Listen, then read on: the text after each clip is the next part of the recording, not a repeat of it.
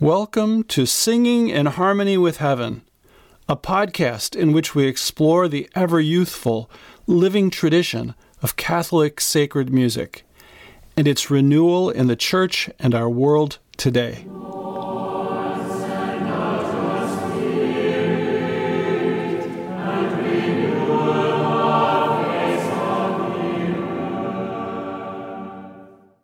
The Art of Renewal, Part 1. In my last podcast, I spoke of the Church's inspired vision for the renewal of sacred music, and I described four distinct dimensions of this renewal reconnecting with our roots, cultivating new repertoire that is worthy of our great traditions, developing the vital skills necessary for singing the liturgy, and doing all of this through the power and guidance of the Holy Spirit. In all of these things, the point is not for us to create a new tradition, but rather to receive, cultivate, and develop the living holy tradition which has been initiated by Christ and handed down to us through the centuries. But it is not enough to see our final destination with clarity. We also need to know how to get there from our present location. And given our present general state of affairs regarding the liturgy and its music, one might be tempted to say that the way from here to there can no longer be found. To this I would respond that while the way is by no means easy, it is indeed possible, through the grace of God and to the extent of our faithful cooperation. This cooperation, which I am calling here the art of renewal, has many aspects to it, of which I'll be speaking in further depth and detail over the coming weeks and months. But for the moment, I'd like to try to identify the most essential aspects of this art from the vantage point of both clergy and laypeople. Is there a concrete set of keys accessible to all which we can apply so as to open the doors of the renewal of sacred music? Yes, there is indeed such a set of keys. As mentioned above, they do not offer a quick fix to our difficulties, as no worthy project in this world can be completed without fidelity, hard work, and much patient endurance. But these keys do have an amazing power over time to unlock a deep and enduring return to integrity in the sacred music of our parishes and communities. I'm going to first list them briefly and then take this and my next two podcasts to explain them in more detail. So here are the three keys. Each person who is listening to this podcast has the capacity to use all three. One, our own ongoing personal conversion in all dimensions of our lives, but particularly in the aspects of prayer, wisdom, and faithful living. Two other important words that describe this conversion are repentance and metanoia. I spoke about this in my last podcast as the crowning attribute of sacred song, which it truly is. But from the perspective of our work towards renewal, it also needs to be our starting point. Two, the diligent pursuit of wisdom regarding sacred music, based upon the study of church teaching and tradition, an ongoing reflection upon their principles, and the development of prudence in applying these principles to real life situations. 3.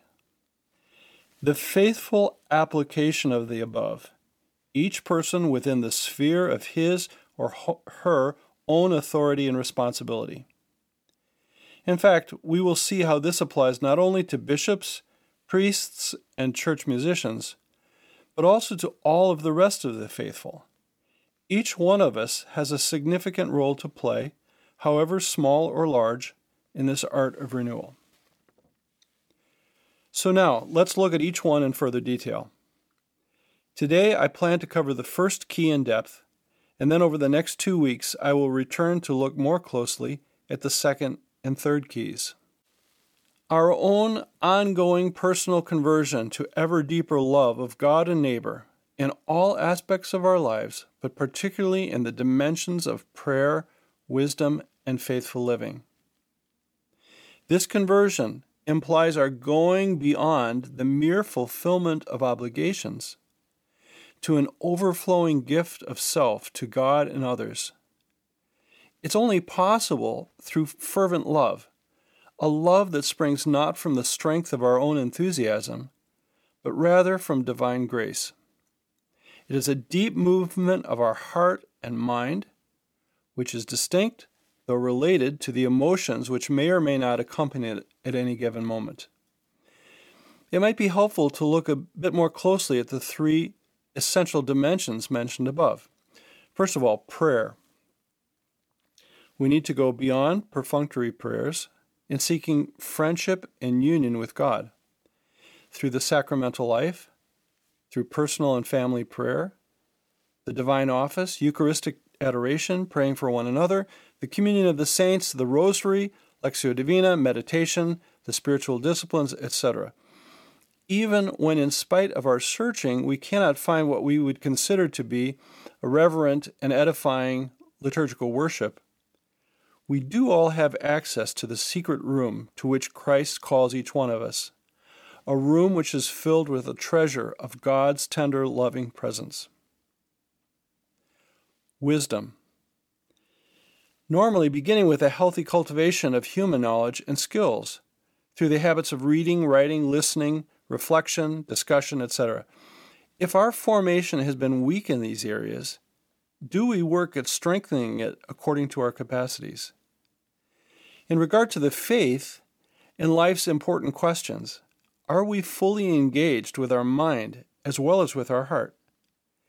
Beyond these efforts, do we humbly seek the wisdom from above, as St. James calls it, the gift of the Holy Spirit in our daily lives? St. James the Apostle says of this wisdom that it is first of all pure, then peaceable, gentle, open to reason, full of mercy and good fruits, without uncertainty or insincerity. That's from the Epistle of James, chapter 3, verse 17.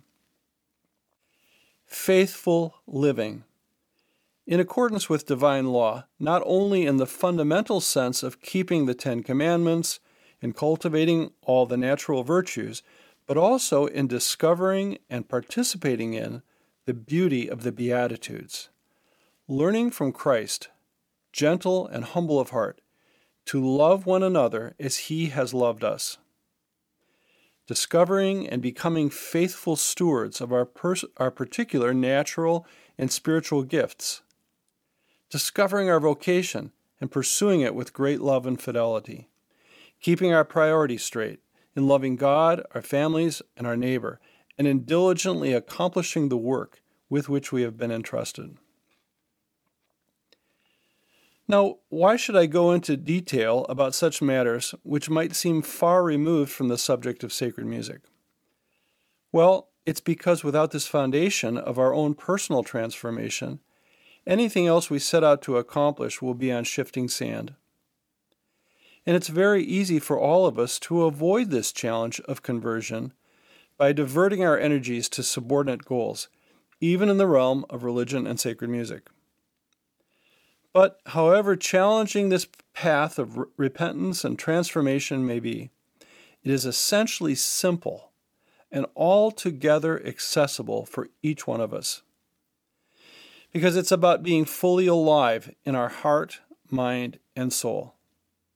It's not a question of quickly arriving at the heights of sanctity, wisdom, and fidelity, but rather in always having our eyes on that goal as we start again each day as we pick ourselves up when we fall, and as we discover the grace of God in the midst of our own weaknesses, wounds, and failures.